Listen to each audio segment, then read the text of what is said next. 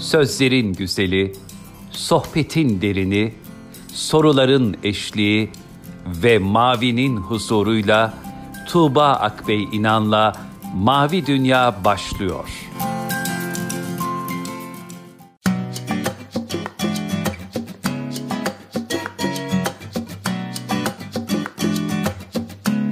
Merhaba sevgili dinleyenler.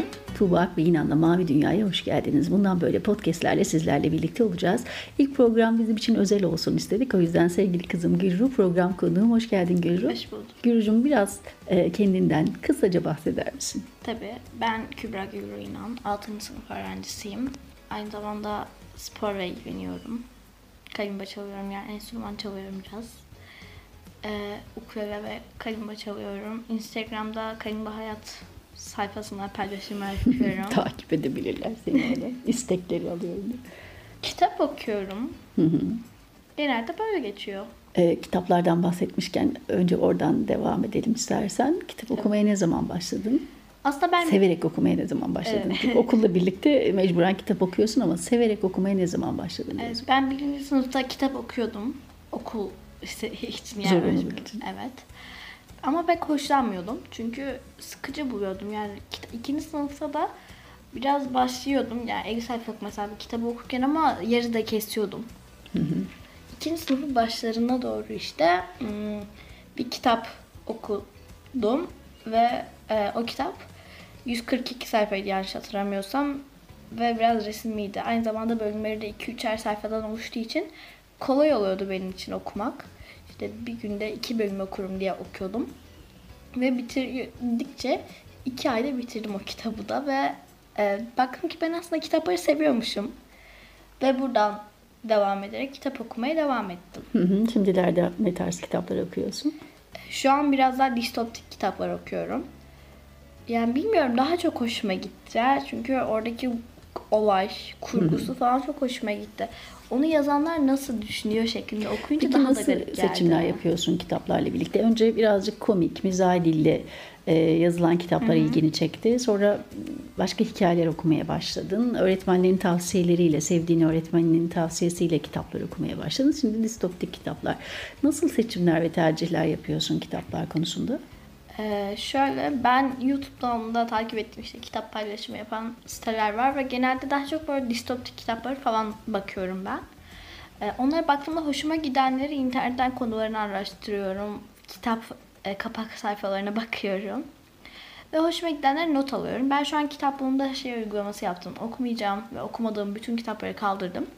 Okudukça yeni kitap alıyorum. Yani hiç okumadığım kitabın kalmamasını istiyorum. Bu şekilde devam edeceğim. Ve o yüzden almak istediğim bütün kitapları not alıyorum. Sonra sırayla e, bazılarını erteliyorum. Ve ben şu an seni okumak istiyorum kitap diye sana söylüyorum. Ondan sonra alıyoruz. Peki e, çocukları kitap okumaya alışkanlığı nasıl kazandırılır sorusu bize çok geliyor. Ben kitap okumayı seven bir çocuk olarak sana sorayım. Yetişkinler ne yaparak çocukları kitap okumayı sevdirirler sence? Yani orada ne yapmaları doğru ve mm, düzgün bir duruş olur? Yani ben önce şunu söyleyeyim. Alışkanlık kazanma konusunda çok güzel düşünmüyorum kitap okuma konusunda. Çünkü kitap okumaya alışkanlık kazanmak için değil, sevdiğimiz için okuma, okumamız gerektiğini düşünüyorum. Yani çünkü Farklı bir bakış açısı. Yani kitap okuma alışkanlığı kazandırma terimini kullanmak yerine kitapları Evet. sevmeyi. Evet. Kullan- Mesela benim kitap okuma alışkanlığım yok gerçekten. Bazen bir hafta hiç okumuyorum. Aklıma bile gelmiyor. Okuyasım olmuyor ne bileyim işte kendime hazır hissetmiyorum diyeyim. Çünkü bazı kitaplar vardır gerçekten bir konsantrasyon ister. Bazen kendimi okumaya hazır hissetmiyorum. Bazen canım istemiyor ve bilmiyorum bir şekilde ki beni okumaya yönlendiren bir şey olmuyor. Bir hafta okumasam bile ondan sonra bir günde oturup 300 sayfa okuyabiliyorum. Ama ben eğer alışkanlık kazansaydım istem yani mesela bir günde 30 sayfa okumak gerekseydi kendime onu söyleseydim. Bir günde 30 sayfa okumam gerekecekti ve ben istemeyerek okuyacağım için bundan zevk almayacaktım. Belki de bu beni kitaplardan uzaklaştıracağı için ben alışkanlık kazanma terimini doğru bulmuyorum. Onun yerine kitapları sevdirmek. Peki Evet. tamam kitapları nasıl sevdirebiliriz çocuklara diyelim doğru soru olarak. Yani bunu bilmiyorum. Eğer zaten ailede kitap okuyan kişiler varsa bence bu birazcık daha zaten gelişiyor. Ee, şey her yerde olur ya mesela şey kullanırlar. Kitap okumayan kişinin çocuğuna kitap okuması gibi. Yani bence gerçekten aşırı doğru bir şey bu. Çünkü kitap okumayan bir şey biri olduğunda benim de okuyasım gelmezdi. Yani sen evde kitap okumasaydın ben de muhtemelen okumak istemeyecektim. Ya da mesela sen kitap alışverişi yapmıyor olsaydın mesela bana kim kitap alacaktı? Ve biraz evdeki kişilerin de kitap okuma alışkanlığı demeyeyim sevgisinin kazanılmasında önemli olduğunu düşünüyorum. Onun dışında e, kitap okuma sevdirmek için yapılan ekstra bir şeyin olacağını da pek düşünmüyorum. Peki okulun bu anlamda bir etkisi oluyor mu sence? Yani çünkü veliler bazen öğretmenlere sürekli işte bizim çocuk kitap okumuyor bile serzenişlerde bulunuyorlar. Ee, Ben kitap okumayı sevdiğim için Türkçe öğretmenlerimden kitap tavsiyesi alıyorum ve onları okuyorum. Okulda da bize bazı kitaplar okutturuyorlar ama ben açıkçası kitaplardan sınav oldurmak onların sebepleri de doğru. Çünkü bazıları kimse hiç kitap okumadığı için ve okuduklarını da anlamadıkları için yani e, paragraf sorularında falan sıkıntı da yaşıyorlar ve muhtemelen veliler ve öğretmenler biraz daha hem okusunlar ileride kolay olur hem de e, güzel bir şey kitap okumak yani kötü bir şey olmadığı için okusunlar istiyorlar. E, okulda okutulan kitaplar evet güzel oluyor. Sınav olmak bence biraz kitabı okumanın anlamını şey yaptırıyor. Oradaki sınavın mantığı farklı. Yani ki okuduğumuz kitaplarla ilgili sınav olmayalım. Şöyle orada olmayalım değil. Yapmalarının sebebi gerçekten farklı ve anlıyorum o sebep. Çünkü anlayıp anlamadığımızı, okuyup okumadığımızı kontrol etmek istiyorlar haklı olarak. Ben de olsam ben de yapardım ama bir öğrenci olarak yani orada kitap sınav olmanın o kitabı okumak için sadece sınav olmak için okumak gibi hissediyorum. O yüzden pek hoşuma gitmiyor ama e, bilmiyorum. Bir de bazen çok sevmedi yani sevmeyeceğim türde kitaplar da olabiliyor ve onları böyle zorla Mecburen okumak Evet, okumak biraz benim hoşuma gitmiyor. Bu- Bunun beni biraz uzaklaştırdığını düşündüğüm zamanlar oluyor bazen. Şimdi e, sen pek çok şeyi internetten öğreniyorsun. İşte kalimba çalmak gibi, zamanda ukulele çalmak, yabancı dili öğrenmek gibi. İşte kitap tavsiyelerine de YouTube'dan baktığını filan söyledin. Bu aynı zamanda bizim için şey tabii yani online bir dünya, bizim çok tanık olduğumuz bir dünya değil. Siz bunun biraz içine doğduğunuz için sizin için çok normal bir süreç. Ama ım, şunu da sormak isterim. Yani e, internetle bir şey öğrenmek, internet dünyası, sosyal alem deyince senin aklına 12 yaşındaki bir genç olarak ne geliyor? Ne ifade ediyor senin için? Çünkü ondan öncesini bilmiyorsun. Bizim anlattığımız kadarını biliyorsun. Ne ifade ediyor? Böyle bir dünyada dünyaya doğmak senin için ne ifade ediyor? Bana çok normal bir şey geliyor. Yani bana ifade ettiği bir şey yok şahsen. Ee, yani normal bir şeymiş gibi geliyor. Yani biz nasıl yemek yiyorsak ya da onun gibi ihtiyaçlarımızı, günlük ihtiyaçlarımızı karşılıyorsak internette onun gibi bir şey bence. Çünkü söylediğim bayağı varken geldiğim için iler büyüdükçe de sürekli daha da yakınlaşıyorsun. Benim için bir anlamı yok. Ben yemek yediğim, neden yemek yiyorum diye kendime hiç sormadım gibi. Neden interneti kullanıyorum diye de sormadım. O yüzden çok bir anlamı Ama bir yok. taraftan da tabii anne ve babaların başka kaygıları var. Çünkü sadece internet aleminde bir şeyler öğrenmek için kullanmayan çocuklar var. Oyun dünyasında fazla olan ya da e, güvenlik sınırlarını aşabilecek yerlerde olanlar var. Bu anlamda ne söylersin? Yani e, çoğu zaman işte başından kaldıramıyoruz gibi serzenişler oluyor yetişkinler tarafından. E, çocuk dünyasında ne ifade ediyor sence? Yani sen nasıl bunu daha çok öğrenmeye kaydırdın? Oyun, çok oynamıyorsun, oyun oynamıyorsun yani. Yani e, bilgisayardan oyun hiç oynamıyorum online oyunlar. Sadece oynarsam da indiriyorum telefonuma. Sonra sıkılıp siliyorum muhtemelen. Şu an mesela telefonda hiç oyun yok çünkü hepsinden sıkıldım. Bir ara vardı ama hepsinde oynamıyordum böyle nadiren. Oyun oynamayı pek sevmiyorum. Ee, ama ekran kullanmayı evet hoşuma gidiyor. Herkesin muhtemelen gidiyordur. Ya okulda da işte bu ekran kullanım süresini bir saate indirelim ve azaltalım, kullanmayalım gibi şeyler oluyor. Anlatımlar. Ama bunu bence ne kadar istesek de çok başarılı olamayabiliriz biz çocuklar olarak. Çünkü sonuçta etrafımızda aileler de kullanıyor. Ve yani bu hani daha demin söyledim ya kitap okumayan annenin çocuğuna kitap oku demesi gibi bir şey. Ekran sürekli telefonun başında olan ne bileyim dizi takip eden bir annenin çocuğuna da telefonu kullanma demesi bence çok saçma. Ee, tabii Benim annem şey derdi ya, onlar hayatlarını kazanmış sen ders çalış diye. Aynı şeyi ben söyleyeyim ya, onlar hayatlarını kazanmışlar diye. yani e, bizim hayatımızı kazanmamız için belki de onlar gerekiyordur. Ya, Bilmiyorum. Bence teknolojinin çok zararlı yanlarını ben kullanmadım. Kullandığımı da düşünmüyorum. Bu anlamda iletişim mi sence önemli? Yani yetişkinler ne söyleyerek aslında çocuğa bunu daha doğru ifade edebilirler? Nihayetinde anne ve babaların da kaygıları var. Bunu konuşuyoruz zaten seninle de sıkça. Ee, şimdi bunları e, elbette çocuklarıyla ilgili kaygılar yaşıyorlar, sorumluluklarını alsın istiyorlar. Nasıl, nasıl doğru bir iletişimle anlatabilirler sence? Neyi söyleyerek aslında çocuk bunu anlayabilir? Bilmiyorum. Ama internette kötü içerikli oyunlar da var ve e, yani orada... Ya bu, bu alanda yeterince bilinçlendiğinizi düşünüyor musun yaş grubu olarak? Şöyle söyleyeyim ben tanıdığım kimse aşırı derecede oyun oynamıyor ya da bilgisayardan sürekli oyun oynayan kişileri hiç tanımadım şimdiye kadar. E, bunu bence biraz anne ve babayla da ilgisi olduğunu düşünüyorum. Gerçekten onu şey yaparlarsa, çocuklara anlatabilirlerse ve zararlı olduğunu gerçekten anlarsa bir çocuk hı hı. yapacağını düşünmüyorum. Yani sen mesela nasıl söyleyeyim eline iğne batırmanın kötü bir şey olduğunu biliyorsun ve canını acısı, acısacağını da biliyorsun. Gidip ısrar ve iğne, batırmazsın. Hı hı. Yani bu da bence biraz onun gibi. Sen eğer gerçekten kötü bir şey olduğunu öğrenirsen gidip de ısrar ve yapmayacaksın. Yani oynamayacaksın ya da seyretmeyeceksin. Hı. Bir diğer husus da şu e, sorumluluklar genelde anne çocuk arasında ya da işte anne baba ve çocuk arasında problem olan hususlardan bir tanesi.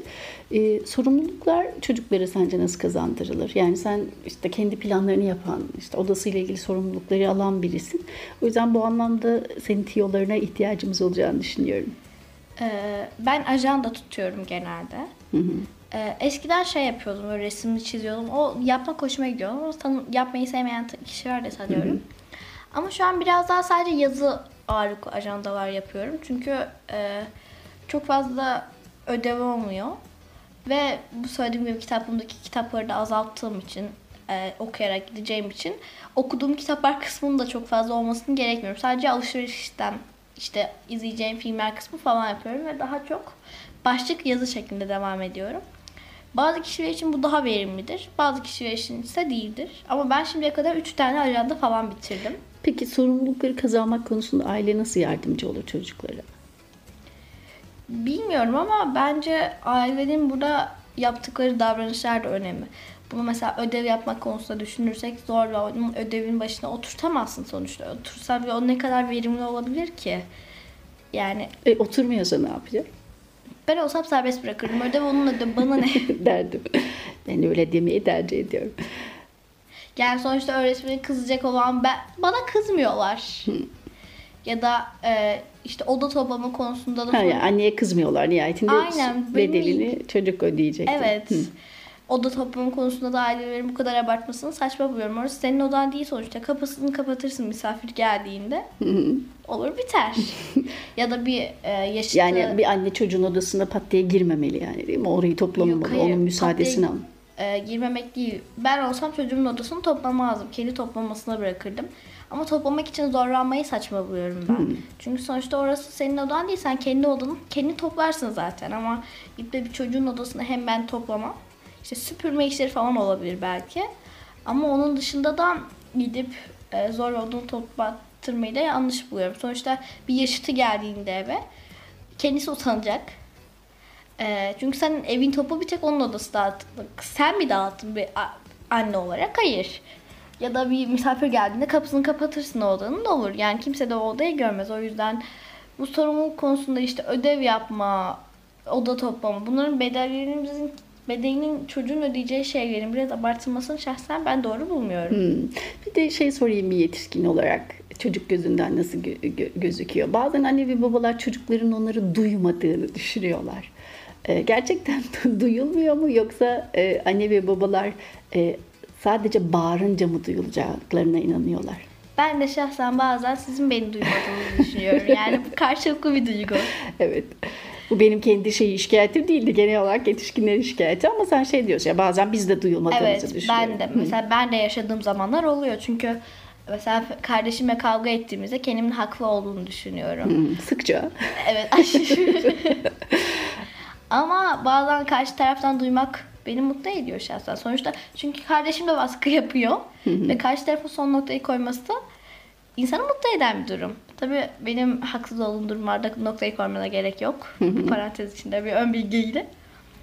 Ee, yani benim de duymadığını düşündüğüm ya da başka çocuklara duymadığını düşündüğü zamanlar oluyordu. Yani bir kasıt aramayalım diyorsunuz yani. Çocukların da böyle bir kastı yoktur. Kasıt aramak yani anne beni neyi duymadığını düşündüğü de önemli bence. Hmm.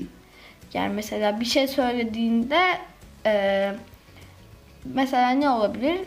Odanı topla yine verdiğim örneklerden biri. Odanı topla dediğinde toplamıyor olabilir kişi. Evet. Bunun biraz bölünmeyle de ilgisi var. Sonuçta sen atıyorum bir şey yapıyorsun.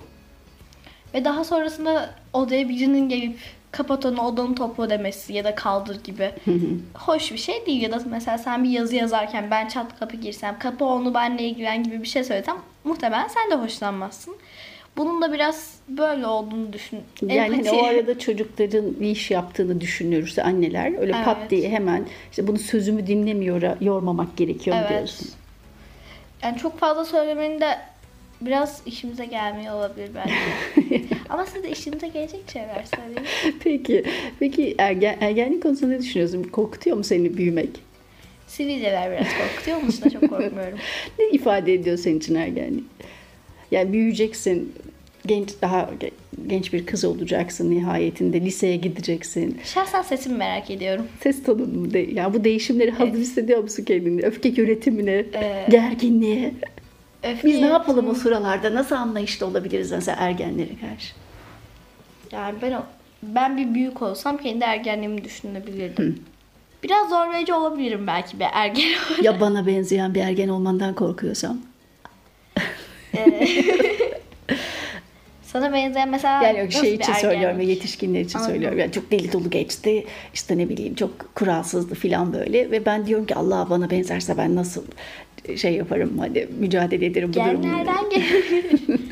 Ama bilmiyorum. Ha, yani sen ama- yaşamışsın. Annen sende nasıl mücadele ettiyse sen de çocuğunla öyle mücadele edebilirsin. Hmm. Ya da aynı taktikleri beğenmiyorsan taktiği değiştirebilirsiniz. Evet. Anne seni dövüyorsa çocuğu dövmene gerek yok. yani, dolayısıyla aynı taktiği devam ettirmek gerekiyor. ya eğer zaten işe yarar bir taks- taktikse hatırlanır. Ee, işe yara- yarayan anne için ama çocuk için yaramayan bir taktikse hatırlanır. Eğer zarar verici bir şeyse. Çok da işe yaramayan bir şeyse zaten hatırlanmaz. o zaten işe yaramayan düşündüğün şeyleri yapmazsın ama işe yaradığını düşündüğün şeyleri yaparsan sonra kapanacağını düşünüyorum. Şey merak ediyorum şimdi 12 yaşındasın. Hani 0-6 yaş çok hatırlamıyoruz ya ama nasıl yani neyini hatırlıyor bu yaşta bir insan? Hislerini mi? Annenle babanla yaptığın anı mı? Ne zihninde daha çok canlanıyor? Ben yaptığımız şeyleri bir de sizin giydiklerinizi hatırlıyorum. Hı hı. Giydiklerimiz çok Evet. ilginç. Oynarken mesela bir oyun oynarken ne giydiğinizi Hı. hatırlıyorum. Bir de oynadığımız oyunu işte benim ne yaptığımı, hareketlerimi falan hatırlıyorum. Nasıl hissettiğimi hiç hatırlamıyorum gerçekten. Ama anlattıklarıma Demek ki göre kötü bir şey hissetmemişsin o yüzden. Evet, anlat, anlatış tarzıma göre biraz belli oluyordur karşı taraftan. Ama benim garip bir şekilde sadece giydiğiniz kıyafetler işte kırmızı bir şey giymiştin gibi hatırlıyorum. Kırmızı bir üst, lacivert bir alt gibi. Ha, çok Ama ilginç. Öyle detaylar geçiyor yani gözünün önünde. Evet. Peki sen şimdi Kalimba Hayat diye Instagram'da bir e, sayfan var ve orada zaman zaman paylaşımlar yapıyorsun. E, ya Kalimba öğrenmek zor bir şey mi? Bana da soruyorlar senin sayfanı Ee, tanıdıkça. hayır hiç zor değil gerçekten. Kaç yaşında itibaren sence çocuklar Ee, şöyle 8-7 yaş, 7-8 yaş biraz daha e, hem okuma yazma bilmek bir de algılama algılamanın yükseldiği için biraz daha kolay olur. Ezber falan da ama mesela ben eğer 8 yaşında kalimeye başlasaydım bu kadar ilgimi çekmeyebilirdi. Bu biraz ilgiyle de alakalı. Çünkü bir, ke- bir kere Instagram'da gördüm 6 yaşındaki bir çocuk kalimba çalıyordu. Ama şu an Feyza'ya verdiğimde biraz daha zor öğrenir. Çünkü çok severek Çünkü benim kardeşim. şey. Kendisi Çok hayır ama Feyza çünkü resimle ilgileniyor. Ben o resimle ilgili bir kalem alsam muhtemelen saatlerce kullanır ama enstrümanla çok ilgilenmediği için, çok hoşuna gitmediği için de yani öğrenmeyle de ilgili. Matematik, merakla ilgili. evet, matematik seven birine Türkçeyi çok iyi öğretemezsin. Türkçeyi çok seven birine de matematiği çok iyi öğretemezsin gibi. Peki şeyi sorayım madem sevmek ve öğrenmek bahsediyorsun. Yani derslerde okulda öğretmeni sevmek ve ders ilişkisi birbiriyle ilişkili mi sence? Kesinlikle. Yani sevdiğiniz öğretmenlerin derslerini de mi seviyorsunuz? Evet. Bazen ders kendisini sevip e, sevmediğim öğretmen oluyor. Sadece okulda olmadı bu. Yani okulda öyle bir şey çok yaşamadım. Ama ekstra kurslarda falan ne bileyim bir İngilizce kursunda falan sevmediğim kişiler oldu. Öyle yani Dolayısıyla İngilizceyi bir türlü sevemedim diyorum. bilmiyorum öğretmenle kesinlikle ilgisi olduğunu düşünüyorum ama ben pek yaşamadım. Yazı yazdıran öğretmenleri seviyorum falan da. Yani Yani birazcık nasıl yazı öğretmenleri yazdım. seviyorsunuz çocukları olarak? Derste ne, ne yaparlarsa daha çok böyle ilgiyle dinliyorsunuz. ilgi ve dinlemek. Biraz daha canlı anlatan öğretmenler iyi oluyor. Özellikle sabah ilk iki derste. Biraz daha konuşan, anlat gerçekten oturup anlatılan dersler vardı. Ne bileyim bir dinde nasıl anlatabilirsin? Ee, gerçekten oturup kitaptan gidilen ya da sosyal gibi sözel derslerde biraz daha ezber ağırlıklı olduğu için biraz daha oturup anlatır. Ama e, biraz daha hareketli ve canlı olduğunda sonuçta evet öğretmenler de sabah sıkıntı yaşıyor sonuçta erken kalkıyorsun falan ama onu bence karşı tarafa çok yansıtmamak lazım. Biraz daha canlı anlatılınca ben daha iyi dinlediğimi düşünüyorum. Çünkü Canlı derken hani bir Yani aktiviteler, enerjik. oyun falan olan mı? Yoksa öğretmenin kendi enerjisine mi? öğretmenin kendi enerjisinden. Çünkü aktivite oyun yaptıran öğretmen çok görmedim. Birkaç tane gördüm. Ee, hayır ama öğretmenlerimi seviyorum. Anlatış tarzlarını da seviyorum ama aktivite ve oyunu anlatan öğretmen. Evet oyunlar oynuyoruz derslerde aktivite yapıyoruz ama sürekli onu kullanan pek fazla öğretmen görmedim. Arada bütün öğretmenler yaptırıyor. Ama öğretmenin kendi enerjisinin de önemli olduğunu düşünüyorum. Yani yorgunluğunu karşı tarafa e, çok hissettirmemen gerektiğini düşünüyorum. Sonuçta yüksek sesle biraz daha gerçekten ses tonu kızgın olmadığını anladığın ve enerjik bir öğretmen olduğunda benim uykum gelmedi ama sabah ilk iki ders mesela böyle mıy mıy mıy anlatan kişiler vardır. E, onlar da uykum geliyor sınıf Peki olarak bu geliyordur. online eğitim hani son zamanlarda artık evdesiniz ve online takip ediyorsunuz bu anlamda. Sen diğerlerinin hepsini şeyle yapıyordun nihayetinde zevkle öğreniyordun ve gönüllüydü onlar. Şimdi birazcık daha işin zorunlu online tarafı var. Ne düşünüyorsun? Ee, ben sevdim onların dersleri. Sadece şu biraz ekran benim uykumu getiriyor genelde. Ve mesela sabah işte kalkıyorum diyelim 9'da kalktığımda sonra yarım saat bir saat sonra tekrar dersin başlaması benim biraz uykumu getiriyor. Çünkü ekran zaten ona bakmak falan benim gerçekten uykumu getiriyor. Ama, nedense gece gelmesi gereken uyku gelmiyor. Ama gece Diye uykuyu ben sevmiyor bu çocuklar ya. kuşuyum gibiyim. Ge- Gerçekten ama gece sürekli bir şey yapasım geliyor ve mesela bir şey yazacaksam da diyelim bir kompozisyon yazıyorum. Aklıma gece bir şey geliyor mesela. Yatarken de şunu şöyle yazabilirim diye aklımda kuruyorum. Gerçekten benim zihnim gece çalışıyor. Mesela bir matematik probleminde de bir gün boyunca asla çözemem o problemi. Birine sorarken gece on, bir kere bunu yaşadım birkaç kere hatta. Bir de bir problem sordum matematik problemi. Bütün gün çözemedim. Onu sorarken çözdüm problemi. Gece birde. Yani gerçekten benim zihnim gece çalışıyor. O yüzden gece ders Bu çalışıyorum. yüzden zorlama anne diyorsun uyumak için. yani uykum olduğu zamanlar oluyor ama ben uykum olduğunda bile uyuyamıyorum bazen. Bir şey düşünmekten. Tamam şimdi başka bir konudan bahsedeyim. Onunla da artık yavaş yavaş sohbetimizde nihayet erdirelim. Hayatımızda yaklaşık 8-9 aydır değil mi? Bir kedimiz var. Atlas Bey. Ee, bizim çok planladığımız bir şey değildi babanla ama ağzımızdan girip burnumuzdan çıkıp ikna ettin bizi. Sorumluluklarını alıyorsun. E, Atlas'ın yemeği, maması, temizlemesi sana ait.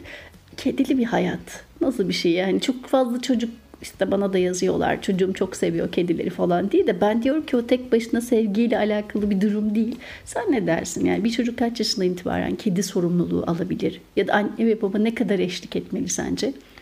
Ee, ben mesela birinci sınıfta da gerçekten çok fazla kedi istediğimi hatırlıyorum. 3 ay boyunca sürekli kedi için ağlamıştım ama o zaman almamıştınız. Yani bir kediyi evimize almamıştık ve alsaydınız muhtemelen bakamazdım. Ee, o zaman kendimi hazır hissediyordum gerçekten bayağı yapabilirim şeklinde ama o zaman çok yapabileceğimi düşünmüyordum. Şu an baktığımda dönüp yapamazmışım ama şu an yapabildiğimi düşünüyorum. Çünkü hem onunla vakit geçirebiliyorum kedime hem de bakımlarını kolay bir şekilde yapabiliyorum. Ve e, siz zaten bakımlara genelde hiç karışmıyorsunuz. Sadece mama ve suda bazen yardımcı oluyorsunuz. E, ben çok bir değişikliği olmadı hayatımda. Ekstra birkaç bakım şey eklendi. Sadece işte Bazen uyutmuyor ki seni ama. O her zaman olmuyor şöyle. Şimdi ilk geldiği bir hafta biraz sancılı geçiyor. Çünkü iki ay boyunca sonuçta annesinin yanında falan kalmış ve bir evde doğup büyüdü iki ay boyunca. Oradan ayrılmak geldiğinde şimdi eve alışamamış. Sana alışamamış hayvan korkuyor ve geri gitmek istiyor. O yüzden gece biraz bağırıyor, miyavlıyor. Orada biraz uyanıyorum ama ben de bir şey yapamıyorum çünkü benden kaçıyor. O yüzden biraz sıkıntı yaşadım ilk 3 gün ben. Ee, gece işte 10 dakika kalkıyordum. Bir saat uyuyordum şeklinde. 20 dakika 30 dakika oldu oldu. Sonra 3-4 gün sonra beni sabah e, 6'da uyandırdı. Oyun oynattırmak için sırf. E, ben onu sabah 6'dan 7'ye okul zamanına kadar oyun oynuyordum. Bu benim için çok bir sıkıntı yaratmadı ama e, sürekli tekrar alsaydı muhtemelen çok sıkıntıydı. Bir ara e, biz Bursa'ya gitmiştik. Babamla kalmıştık kedi. Bir hafta kalmıştık. Sonra geri geldiğimizde bir hafta boyunca her sabah okul da vardı. Benim sınav haftamda ben 5'te uyanmak zorunda kaldım Atlas yüzünden. Uyutmuyordum. Ben de ilgilen... Yani bunları göze alıyorlarsa Evet, kere. Çünkü her- bizim evde de en çok seni seviyor yani. Bu her zaman yaşanmıyordu. Sonra sırada ben varım. bir süre sonra mesela bir süre ayrı kaldığımızda sonra geldiğimizde sizi çok özlediği için yapmak zorunda uyandırmaya çalışıyor. Mesela sahip olarak kediler birilerini seçiyor. Atlas beni seçti. Babamı seçmiş olsaydı sizin kapınızda bir yan bir yan bağıracaktı. evet. Şükür ki seni seçti biz de kurtulduk. Ama zaten ben bekliyordum beni seçmesini. Ee, yani bu biraz hayvanın seçtiği kişiyle ilgili ve zaten evde kediyi en çok ben istiyordum. Ben annemi, Fe- kardeşim Feyza da istiyordu ama zaten ona sadece ona güvenip alsaydınız şu an kedi evet. Ee, Kaybolmuştu. Sadece yetişkinlerle Evin ilgili de içinde. son bir soru sorayım. Yetişkinlerin hangi e, bakış açılarını, davranışlarını yanlış buluyorsun? Genel olarak bütün yetişkinler açısından söylüyorum. Ne çocuklarla iletişimde değil sadece. Yani nedir sence? Ee, ben yetişkin olsam böyle davranmam dediğin yani nedir? Gözlemlerin üzerine. Ee, yani çocuklara hani bazı yetişkinler siz şu an çok rahatsız, sorumluluklarınız az büyüyünce onlar artıyor falan diyorlar. Evet sorumluluklar artıyor demeyin yük ver işte çocukların oluyor bakman gereken kişiler artıyor. Ama bizim de sorumluluklarımız var. Yani çocukların rahat görülmesi bana biraz mantıksız geliyor çünkü yani sonuçta bitkilerin bile bir şeyleri vardır. Sorumlulukları, Sıkıntıları. sıkıntıları. Ha.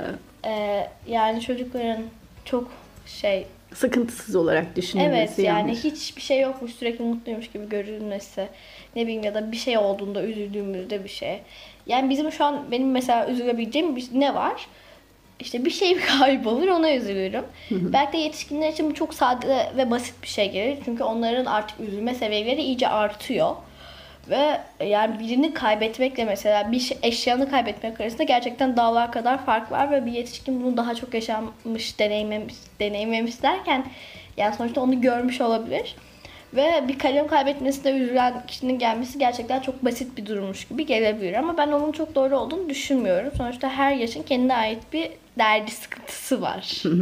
Her e, çocuğa şu soru sorulur. Büyüyünce ne olmayı düşünüyorsun? Sana da sorayım. Yani ben büyüyünce ne olmayı düşündüğüm sürekli değişiyor. Çünkü bence bütün meslekler güzel. Ve ilgimi çeken bayağı 5-6 tane meslek türü var. Sevdiğim dersler olsun ya da e, güzel bulduğum meslek türleri. E, ben mesleğime henüz karar veremedim. Onu biraz daha büyüdükçe karar vermeyi düşünüyorum. Ve şu anda bu konu üzerinde kendimi zaten çok sıkmıyorum ve zorlamıyorum da. Bu nasıl olsa hemen karar verilebilecek bir şey değil. Ben tamam kesin şu olacağım dediğinde de değişme ihtimali çok muhtemel. Ve bu yüzden şu an ne olacağım belli değil. Peki çok teşekkür ederim ilk programıma katıldığın için. Son olarak söylemek istediğin bir şey var mı güzel kızım? Hayır. Çok teşekkürler bu tatlı hatıra için. Yıllar sonra inşallah bu e, yayını tekrar dinlediğimizde bugünü hatırlarız. tamam. Sevgili dinleyenler ilk programımızda çok teşekkür ederiz bizi dinlediğiniz için. Bir sonraki programda görüşmek üzere. Hoşçakalın.